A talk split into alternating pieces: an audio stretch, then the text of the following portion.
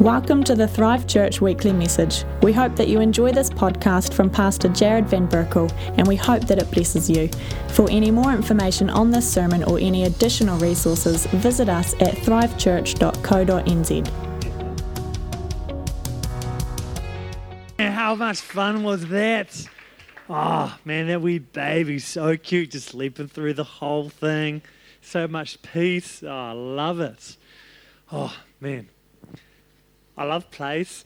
Do you know my wife cries at the end of any play? It doesn't matter what it is. She's always like, "They just did so well." We were at our, our daughter's ballet thing, and I look across. She's like, "Everybody's just tried so hard." oh, so good to be able to just celebrate with our friends and family this morning. And I just want to, I'm just going to chat for a few minutes around our Christmas story because, you know, Christmas. I mean, I'm nearly 33, so I've had roughly 32 or 33 Christmases. And, you know, once you've done something more than half a dozen times, it can be really easy for the novelty to wear off. Um, I remember Marmite. Marmite was not special. Marmite on toast every day, Marmite on toast every day. And then we had the earthquakes and there was no Marmite. And my gosh, I remember the first time I had Marmite again, I nearly cried. I was like, oh man, I miss this. This is so special. But when we have something all the time, we do, we just take it for granted. And we can take the, the, the love and the radical gift of Jesus Christ at Christmas for granted so easily if we don't take those moments to step back and just admire the incredible wonder that was God's love um, at Christmas. And so, what I want to do is, I want to tell a wee story, and we're going to have a wee bit of a Bible lesson here. We're going to jump to the Old Testament. Now, the Old Testament is the part of the Bible that was written before Jesus came. Okay, so now, now we have an awesome relationship with God because of Jesus, and we can all talk to Him whenever we want, and we can learn to hear His voice, and we can each have our own incredible, unique relationship with Him that is constantly filled with those moments where God speaks into our life or puts His love around us, and we go, Man, God, you're amazing. We get to have those incredible encounters. But in the Old Testament, it wasn't like that. This is the way I worked in the Old Testament, in my mind. Okay, so in the Old Testament, you had prophets. Okay, so God didn't really speak directly to his kids um, back then because they were orphaned. They didn't have a relationship with him. And so he would select a couple prophets in each generation that would be like the mouthpiece of God. They would speak on Daddy God's behalf to the kids. And so, in my mind, it was kind of like a spiritual lottery because everybody uh, wanted a real relationship with God. Everybody wanted to hear his voice. And if you were the prophet, there was like, oh my gosh, you got to have the thing that all the other thousands of people wanted. So, in my mind, this is the way it would work, okay? Uh, Gabriel, one of the angels, and Michael, one of the angels, would get together and they go, Do you know what? There's a new generation. That means God's going to spin the lottery wheel.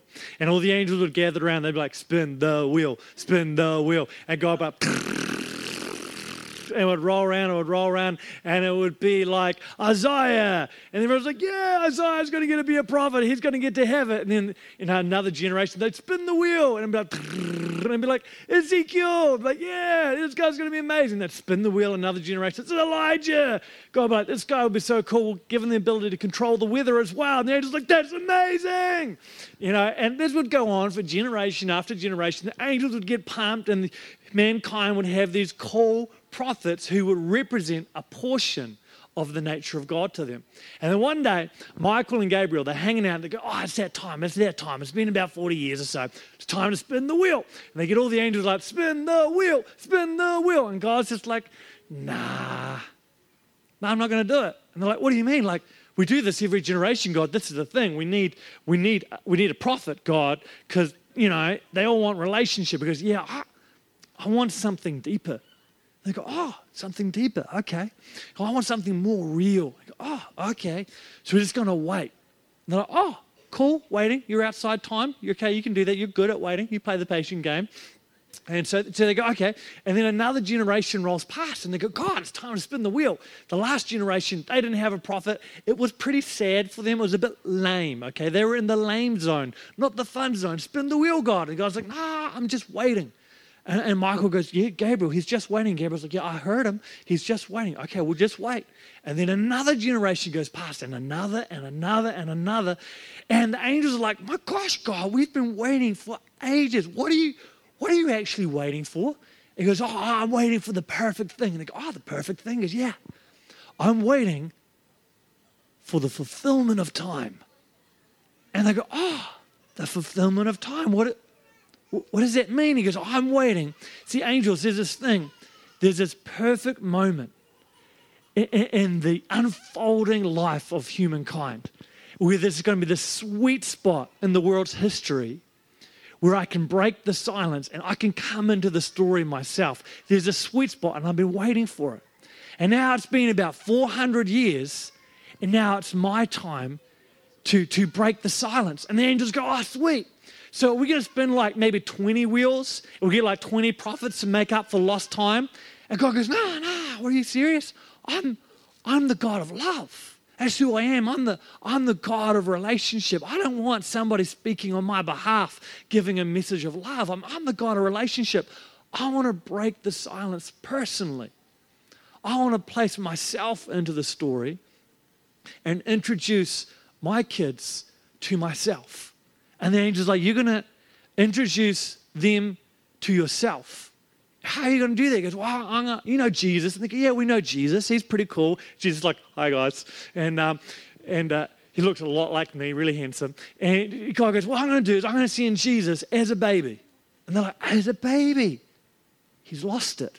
And, and he goes, I'm going to send him as a baby, and he's going to grow up, and, and then he's going to die. And they're like, What? And Jesus is like, Well, wait. And, and, he goes, and, and he'll come back to life. And they're like, oh, it's good, this is good.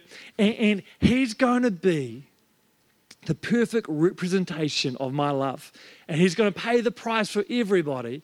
And now, instead of people wanting a lottery wheel spun to have a spiritual connection, anybody, anytime they want, can go through Jesus, who is the display of my radical love, of my nature. And because of what my son is going to do, all my kids that are orphans are going to be able to come back to me. Jesus is going to be like the firstborn son of so many sons and daughters.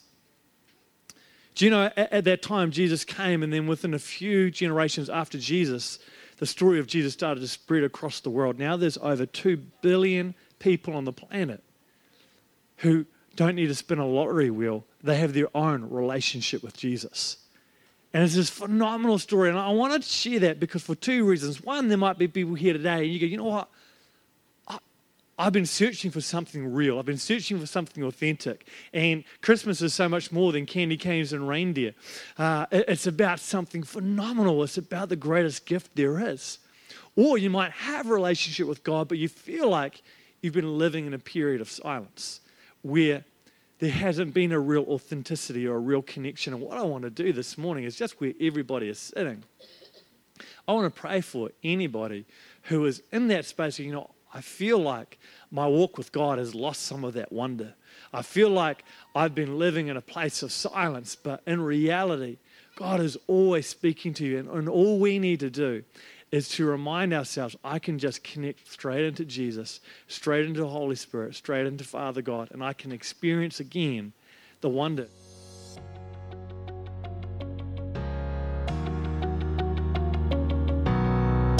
For any more information on this sermon or any additional resources, visit us at thrivechurch.co.nz.